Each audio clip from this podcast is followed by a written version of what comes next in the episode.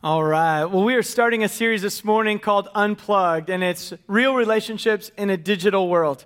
Something I think most of us, or probably the reality is all of us, can relate to and deal with. So, the goal of this series is not a polemic against technology, or I'm not going to preach against using social media or anything like that. That would be like preaching against driving your car. It's a world that we live in now, and that's just the reality. In fact, kids who are 20 years old and younger are called digital natives. They're ones who were born in a world where the only thing they can really remember is the existence of a technology, d- devices, smartphones. Smartphones have only been around for 12 12 years, but it feels like they've been around forever. So, so to some generation, they, they've grown up with it. It's always been available to them. So they're digital natives. The rest of us are not digital natives, but we have uh, adapted quite well to the world of technology and instant access to information and all of those things. So, we're not preaching against those things because it's a reality of the life we live in, but what we want to talk about is in light of living in a digital world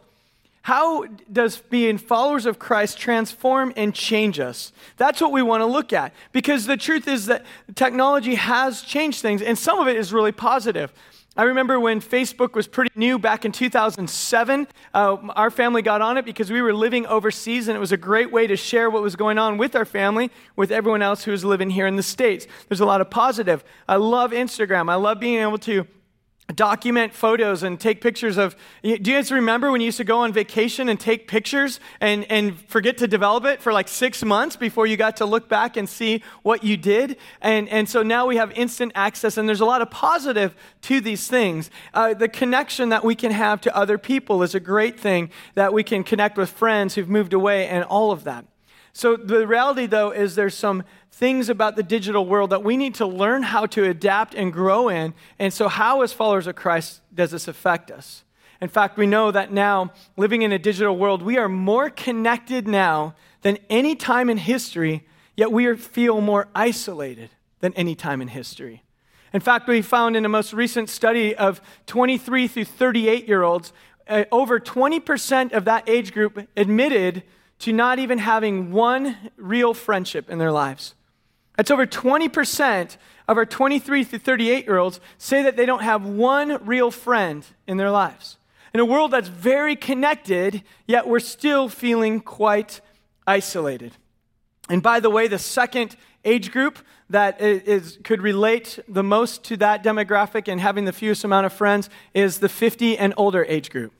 And, some of that certainly probably has to do with life stage and things that are happening. You know, when you're in the family stage, you are surrounded by people a little too much sometimes. So we, we, do know that there's the bookend, sometimes it's more challenging, but in a connected world, people are feeling more isolated.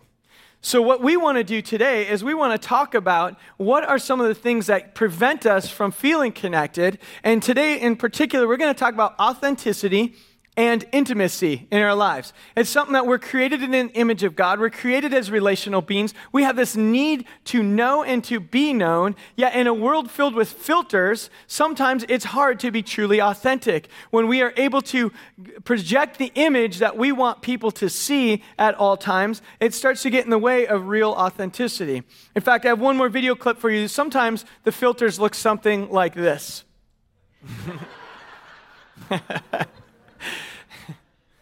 We laugh because it's true, is it not?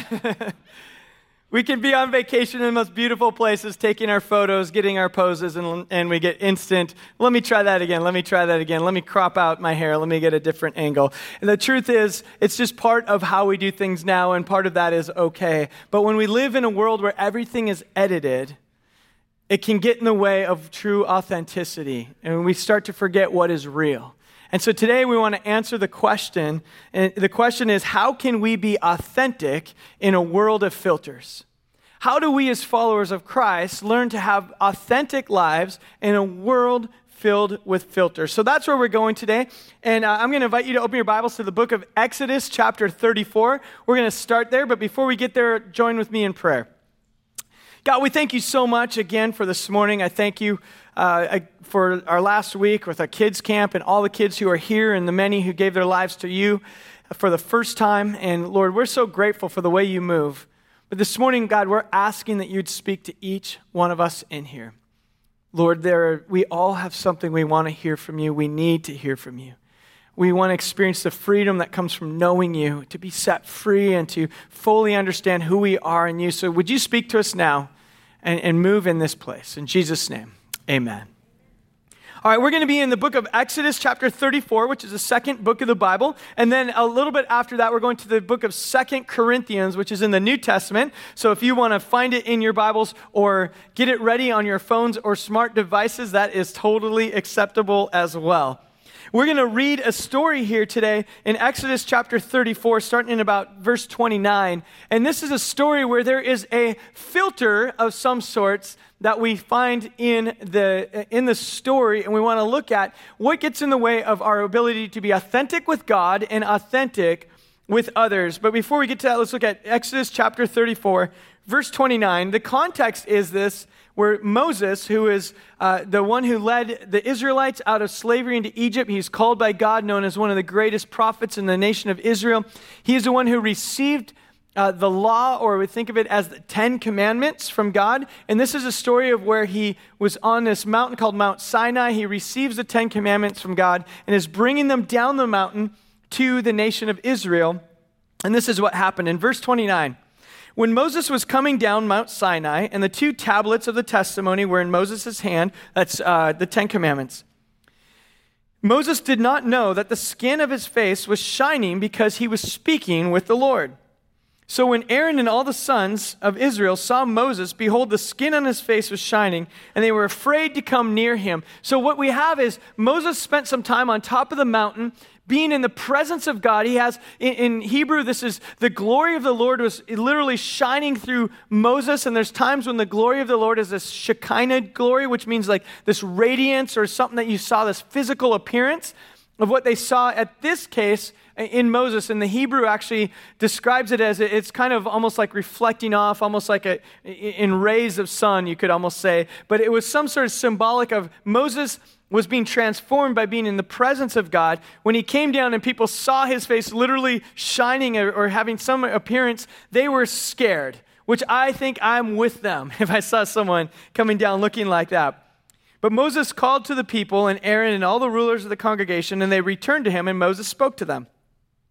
Afterward, all the sons of Israel came near, and he commanded them to do everything the Lord had spoken to him in Mount Sinai. But when Moses had finished speaking with them, he put a veil over his face. And whenever Moses went in before the Lord to speak with him, he'd take the veil off until he came out. And when he came out, he spoke to the sons of Israel what they had com- been commanded. They would see the face of Moses, that his skin of Moses was shining. So Moses would then replace the veil over his face until he went back to speak with the Lord. So in the story here, we have Moses puts this veil, or you could say, in some respects, a filter over his appearance when he would go to speak with, or after he had spoken with the Israelites. Now, there's some debate about what was, why was he putting the veil on after he commanded the people everything that, were, uh, that he spoke to them. And there's some would say that because uh, as he spoke to them, the longer time he went between going up to the Lord, the glory was fading away. We'll find that in 2 Corinthians 3, where Paul says the glory was fading. Was he putting a veil over his face so that he could hide the fact that the glory was actually fading away and so they weren't seeing like oh hey that what, what's wrong with you moses or was he putting the veil over his face so that they weren't uh, miscommunicated or distracted by this appearance that he had either way, what we find here is Moses is putting some sort of veil. He's not being, in our case of today, truly authentic of allowing them to fully see his appearance at this place. And part of it we're find here as Paul speaks about it in Second Corinthians is for the Israelites at this time, as they were seeing the law coming down, they're seeing Moses' face shining. It could be, and it appears to be, that they were mistaking what the law was related to. If we could only perform, if we could only behave, then that is what God wants from us. And if we do that, somehow we'll be transformed in our appearance because he comes down with the law. So if only it's about this law, then our hearts will be transformed, or our lives will be transformed, our appearance will be transformed if we can perform. And Moses, in a sense, is saying, No, you're, you're mistaking that this is essentially there's a physical, a spiritual veil over your lives, and you're mistaking the law for a relationship with God. His actual glory was shining because he was with the Lord, not because he had done anything. Uh, now, let's look at 2 Corinthians chapter 3, and we'll see how Paul describes it. Paul says this in 2 Corinthians chapter 3, starting in verse 13. He says, We're not like Moses who used to put a veil over his face so the sons of Israel would not look intently at the end of what was fading away. In other words, they weren't distracted at the appearance and how his appearance was fading away in this case.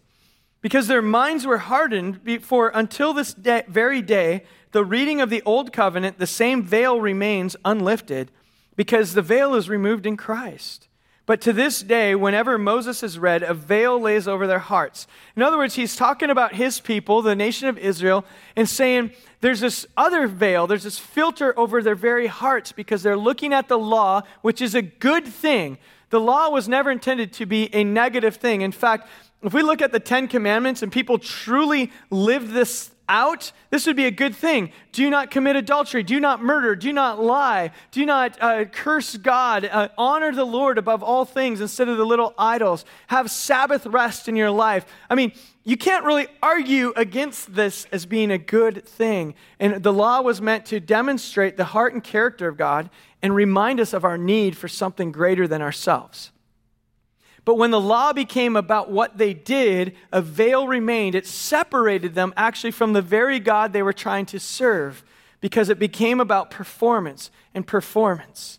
And, and Paul writes, even to this day, many people of his own people still had a veil over their hearts. And unfortunately, even to this day in the nation of Israel, with this rich history of faith, their veil remains among many, many, although more and more it's being lifted as they're coming to know Jesus. But this veil is over the hearts when you think the law is the point. It's about how we perform and how we're perceived in God's eyes and in others by what we do. And so there's this, this performance based religion that Paul is speaking against. Now, I want to use this today to talk about this transactional relationship and actually relate it to our lives today. To talk about what are the filters in our lives? How can we live an unfiltered life with God? In an unfiltered life with one another, to live the life that we were re- really created to have, to have with Him, and to have this veil or this filter removed in our spiritual lives. So that's what we want to look at today. And the first thing I want to address is what does it look like to have an unfiltered life with God? Because we can't get to what it looks like to have an unfiltered life with others and to ask for authenticity with others if we don't begin with having authenticity in our relationship with God. So, what does an unfiltered life with God look like? And it starts with this, and I believe the first thing is this an unfiltered life with God is recognizing that we have nothing to hide, that there is nothing to hide in our relationship with God. To have a truly unfiltered, authentic relationship with God, you have to know there's nothing to hide. In first, or sorry, in Psalms 139, verses 1 through 4, these are parts of those verses, says this You search me and know me. You understand my thoughts from afar. You're intimately acquainted with all my ways. Even before there is a word on my tongue, behold, O Lord, you know it all. So, when we begin with the, re- the knowledge and recognizing that God already knows everything in your life, He already knows the sin in your life, He knows the sin you're about to commit, why is it that we try to hide from God? When intellectually, many of us understand that we probably can't hide from God, but do we ever come to Him fully authentic? As if we have nothing to hide because he already knows it. So I would say our response to that is because we have nothing to hide, therefore, let's confess, pray, and share these things with the Lord. He already knows it, but let's confess it to Him. In your own private life, talk to God about your struggles, talk about your sins, acknowledge it, call it out. God, you know I struggle with uh, addiction. Could you just work in that, Lord? You know I struggle with lust, Lord. You know I struggle with materialism and wanting to buy and purchase more and more. And you know I struggle with bitterness in my heart, or you know I struggle with anger. Bring that to the Lord. You have nothing to hide to have an unfiltered relationship with God. Therefore, let's be people who confess, who pray, who rest in that knowledge that God already knows. Let's, let's give all these things to the Lord. It's interesting that the story of the very first people to sin, Adam and Eve, the very first thing that they do is they once were uh, naked and unashamed, and they sinned. And when God then walks through the garden to find them, He's an all knowing God. So He already knows where they are and what they've done. But He asks them two questions. First one is, Where are you? Why are you hiding? Where are you? And they said, Well, we're hiding from you. And the unedited version says, Yeah, duh, I know that. But then the next question he asks them is, Why? What have you done? What have you done? He knows what they did, but there's something powerful in proclaiming it. There's something powerful in saying, Okay, here's what happened. You know that fruit, that one thing you told us that you didn't want us to eat? That only one thing? Yeah, we did it. We ate it. So let's be people who are willing to confess and share with the Lord. Uh, David actually writes in the Psalms, he says, When I kept silent about my sins, my bones wasted away inside. When we keep this stuff in and we try to hide, we're having an inauthentic relationship with God. It, it just eats away. So that to have an unfiltered life with God, let's begin with there's nothing to hide. Let's let Him know about what He already knows. Let's just claim it. As we go on, what's the next part of an unfiltered life with God? It's this that you also you have nothing to prove. There's nothing that you can do to prove to God that you can be worthy for Him. You have nothing to prove. You can't earn back His grace. You can't earn His love. You can't earn His forgiveness. You don't have to prove that it's okay for Him to forgive you. So you have nothing to prove. Look at 2 Corinthians verse, uh, chapter 3, verse 16. Paul's writing about that veil that's in our hearts, and he says, But whenever a person turns to the Lord, the veil is taken away. The filter in your life that separates you from an authentic relationship with God is taken away in Christ. You have nothing to prove. Do you know that there's no sin in your life and there's nothing that you are about to do or have done or anything that's going to happen in your life that hasn't already been taken care of on the cross by Jesus Christ? It's already covered. It's already done. You can't prove it. You can't say to God, well, let me just make it up to you. Now, a lot of you are part of Seacoast. You come weekly. You're here all the time. You've heard this before. You might be saying, Ryan, well, you hear this all the time. We want to be reminded of this truth all the time because here's the subtle ways that we make our lives with Him transactional. If your prayer life ever sounds like this God, I'm so sorry for what I just did. Would you please forgive me? I'm not going to do that anymore. I, I promise that this is, this is going to be not a part of my life again. You know what you're doing? You're having a transactional relationship with God.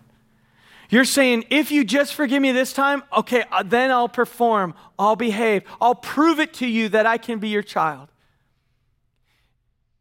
We don't have anything to prove. Therefore, how should we respond? Let's practice gratitude to the Lord. Let's rest in His grace. Our prayers should sound like this Lord, you know my struggle. You know I've been wrestling with this. You know that this is a part of my life. Thank you so much that what you did on the cross covers my sin. Thank you so much that there's I can't out sin your grace. Thank you that where sin abounds, grace abounds much more. Thank you that as far as the east is from the west, so therefore that's how far you've thrown my sins. Thank you, God, that you are so good and it is all because of you. See, the prayer is very different. You're still confessing, but you aren't trying to prove anything to God because it's on Him, not on you. And that's an authentic relationship with Him. Now, what does this lead to for us being people who are set free there with our relationship with God? How does that affect our lives with others? How do we have an unfiltered life with other people? That's what we want to look at here now. What does it look like to have an unfiltered life with others? And before we even get to that, let me just say we're talking about authenticity that leads to intimacy. Now, we're not saying you need to be fully transparent, fully authentic with every single person you see. I'm also not asking you to use social media to be that place where you share all, okay? Some of you share all on social media. There's a very, it's a very fine line between being uh, uh, authentic and looking for attention, right? So there's some people who use it to, to oh, my life is so miserable. How many people are going to comment? You know, it, this is not the place to find authenticity uh, when you share like that. And uh, we're not asking you to have intimate relationships with 50 people. It's probably impossible. But how do we move to becoming people who are fully known and who are known? How do we be people who move from that place of authenticity to having true, intimate relationships with others, which is at the core of our need of who we are? So that's what we're talking about. And there's different, you have to have wisdom on what those circles of intimacy look like. They get, you know, as the, the crowd gets bigger, you don't need to share as much. Now, here's one thing you can always be truthful, but you don't always have to share everything that is true. You get it? So we want to always be truthful, but you don't have to always share everything that is true with everyone. But you need to have people with whom you do. So, what does uh, unfiltered life with others look like? Uh, the first thought is this that an unfiltered life with others is starting with the knowledge that there is nothing to fear. See, I believe authenticity is hindered when we fear how other people respond when they know certain things about you. Authenticity is hindered when we have a fear about how is this person going to respond if they know this to be true. But we have nothing to fear. Look at 2 Corinthians chapter 3, the very next verse, verse 17. The Lord is the Spirit, and where the Spirit of the Lord is, there is freedom. There is freedom. Not where the Spirit of the Lord is, there is fear. Not where the Spirit of the Lord is. You better watch everything, how, who you are. Be very careful. No, there is freedom. As we were talking as a teaching team this week, we kind of realized that in Christ, get this, you are free to live any way you want to live. Oh, some of you got uncomfortable with that. In Christ, you are free to live any way you want to live. And I believe that to be true. Now, some of you, your radars are going off and you're saying, like, seriously? You're giving me, I can? Let me, let me ask you this. Where the Spirit of the Lord is in the New Testament, the Spirit of the Lord, for those who give your lives to Christ, it's described as the Spirit of the Lord is in you. Your body is a temple of the Holy Spirit. So the presence of God is in us and with us. So there's freedom in us to live any way you want. How many of you, when you are walking with Jesus, we all sin. We all struggle. How many of you woke up today and said, you know what I'd love to do today? I'd love to sin. That sounds great. I'm gonna, I'm gonna find some things to, I'm gonna find some sins today. I, I, I don't, I've never woken up and just said, like, God, you know, thank you for the morning. Uh, I'm gonna sin today. See, because with the Spirit of God in us, I, I don't want to sin. My guess is most of you, that's not the desire of your heart. Most of you, now, our flesh loves sin. We're prone to wander, as we sang. We, we are kind of given into temptation. Sometimes it feels great, but in the desire of our heart, that's not there.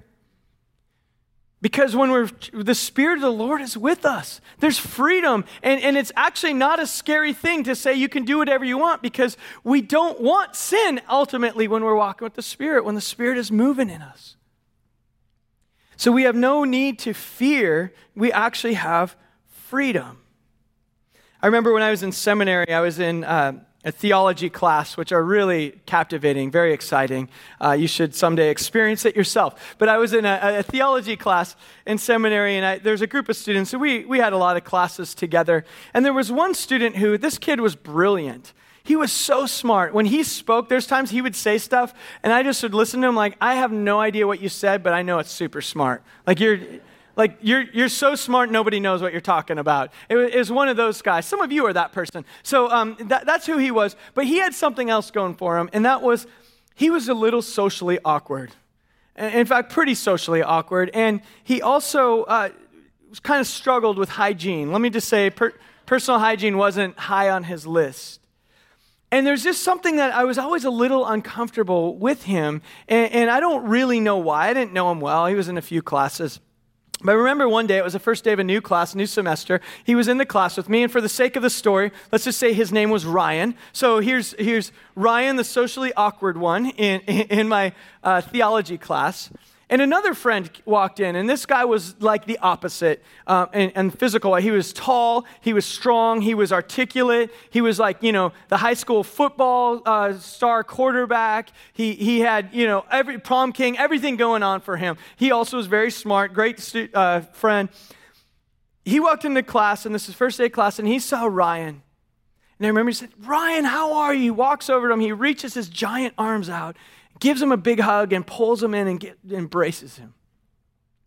I remember watching that and I was sitting there right next to them and thinking, I don't know if I could do what he just did.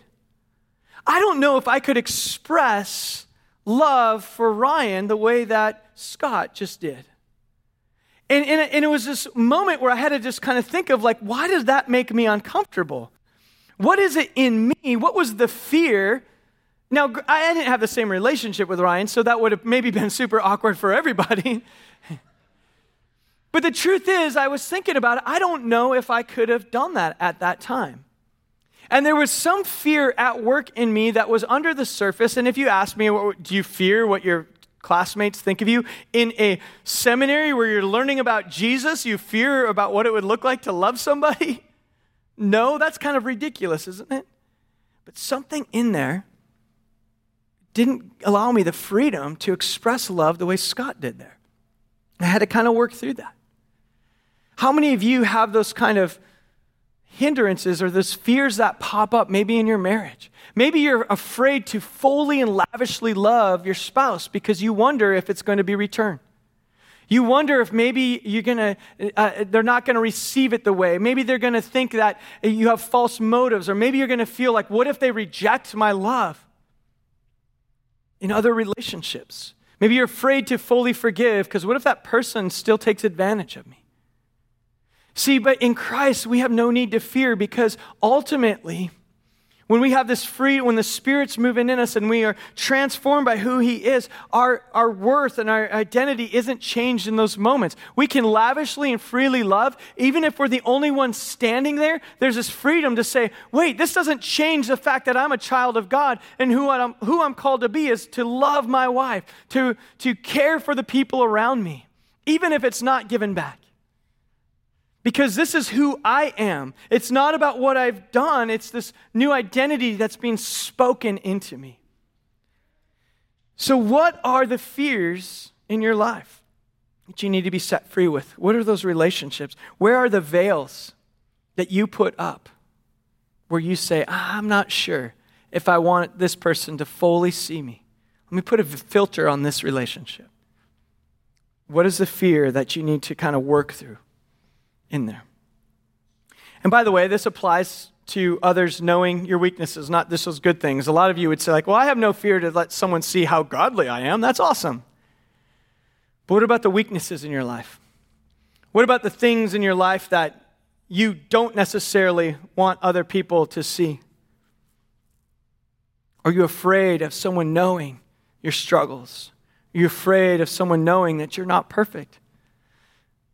You know, it's another thing in, in marriage. Uh, I, I've heard it happen um, when there's, you know, sometimes in that where couples have conflict. And, uh, and, and a lot of the couples that I've talked with, a lot of them, it's almost the same thing, just different subjects. You know, we all have a, basically the same struggles, and it's can I be accepted? You know, am I going to be loved? Is there security? Is there safety in this relationship? But one thing that often pops up, and, and th- this happened one time ever in our 22 years of marriage, but um, No, but you can know your weaknesses, right? And, and, I know my weaknesses, and I know my wife knows my weaknesses, and, and that's fine as long as I can claim them. And it's like, this is, but even like a couple weeks ago, I, or last week, I was painting some fence boards. Not a big deal, but I don't like painting. I hate painting, and these were outdoor ones, so I didn't have to put a tarp down or anything. I could go fast, and I could just get it done. I could make a mess. And then um, my wife came out, she was going to finish it. She's like, Well, where's the drop cloth? I'm like, Well, I don't really use a drop cloth. And, and, and she goes, Well, where, you know, in, in all these things that basically I know that I wasn't doing the right way, but it was the way I do it. And, but, so as soon as she calls something out like that, and she, she did it in a very nice way, she goes, honey, you know, I love you so much. And,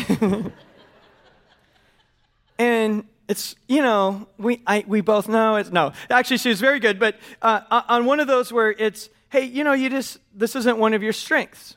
Like you don't really care about the details, which is true. I know it's true. If you ask me, I'll tell you it's true.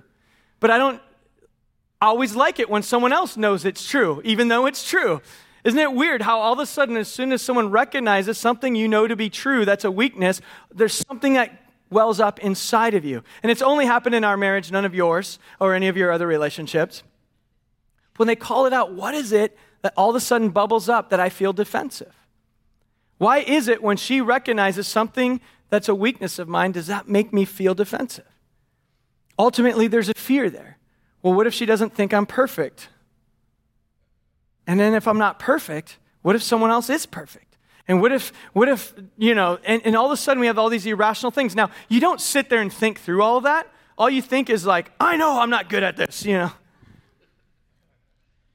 Well, you're not good at, I wouldn't do that. So, you guys are all waiting, like, what is she not good at? I'm not stupid, okay?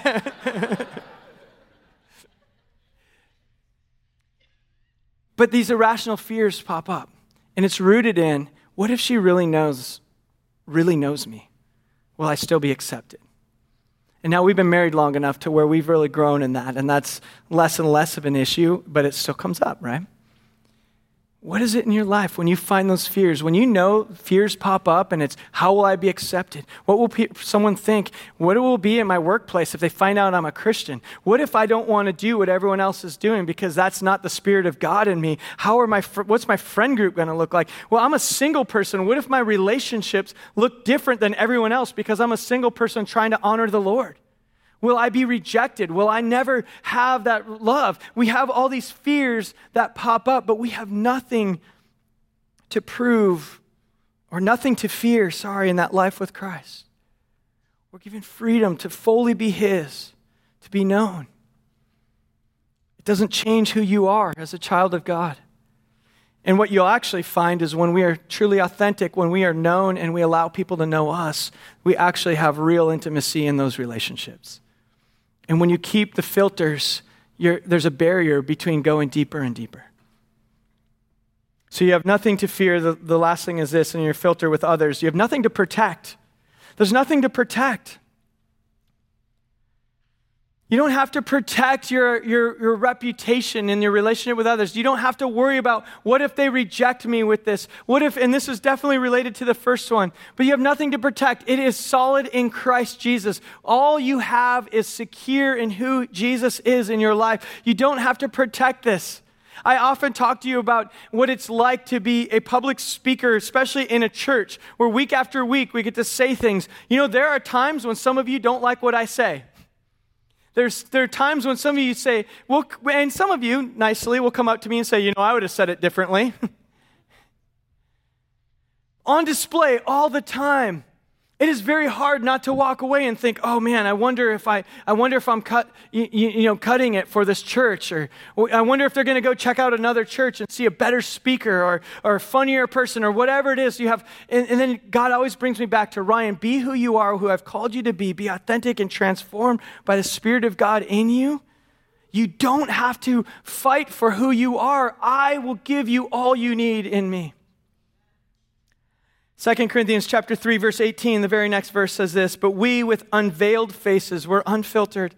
We behold as if in a mirror the glory of the Lord. You know what this says? This is essentially saying when we get up in the morning we look in the mirror we're beholding the glory of God the image of God in you. As followers of Jesus you are the image of God.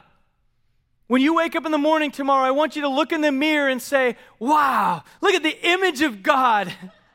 Honey come in here the image of God I've said that. She usually says, yeah, not quite, man. Beholding as if in the mirror the glory of the Lord, we're being transformed into the same image in ever increasing glory just as from the Lord, the Spirit. The longer we walk with Jesus, the more we are, are in Him, the more our lives are transformed more and more and more into His image. We have nothing to protect. Let the Spirit of God do the work in you and transform you and change you, and know that you might be further down the road than the person next to you. They may be further down the road than you. That's not your business. That's not their business or where you are, or your business where they are. God is working in us and transforming us. We don't have to protect our image and our reputation. Let God do the work with that. So, this morning, if you're not feeling free, or those times when something pops up, that fear or the lack of freedom, you need to do the work to go deep enough to say, what's actually at play here? What is actually at work? What am I not believing about Jesus in this moment? What am I not believing about this identity in my life? What do I need God to do the work in me about? So, as the end, I just want to ask what is the response? How do we respond to this? If we're people who are being authentic and unfiltered in our lives with God, and we want to be people who have unfiltered relationships and uh, authentic relationships with others that lead to the intimacy that we need, how do we respond to this? And this is, we want to be, respond by being people who, as we're being transformed into glory, we're more and more, we're life giving. We're transformed by the Spirit.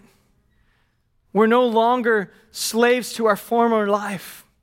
We're no longer that old self that has been done away with in Christ. And we remind ourselves every day, we do the hard work. Matt, Matt likes to call it the gospel math. We, we kind of look at those moments and we remind ourselves of the truth of what does the truth about Jesus mean and transform? How, how is that speaking into your moment? What is it you're believing about your past that needs to go away? So, as we respond, we want to be people who start with our unfiltered life with God and then find some people where you can have that unfiltered life with them. Remind yourselves of the truth of Jesus, remind yourselves of your identity, and to know that in Christ you are everything that He wants you to be. You're sons and daughters of God that cannot be taken away. You're His precious, beloved children. You are who He wants you to be, and He'll transform you, and He's going to use you to transfer lives of others. Let's live lives open before Him, authentic, unfiltered lives before the Lord. Let's stand with me and pray as we sing one final song. Lord God, we thank you for this morning. I thank you that in Christ, the veil the filter that kept us from fully knowing you and being known was taken away. And I thank you that where the Spirit of the Lord is in us, there's freedom. Lord, that we don't have to live as slaves to identity, slaves to someone else's expectations, slaves to performance God, that we are free in you. So help us this morning to fully understand that. Help us to fully grasp that. Help us to be transformed by that truth, Lord, and to be people who are known and who know others, who love as you've loved because of what you've done in us. So remind us of this truth as we sing it to you, Lord. And I speak freedom over this place, Lord. Set us free in this place this morning. In Jesus' name. Amen.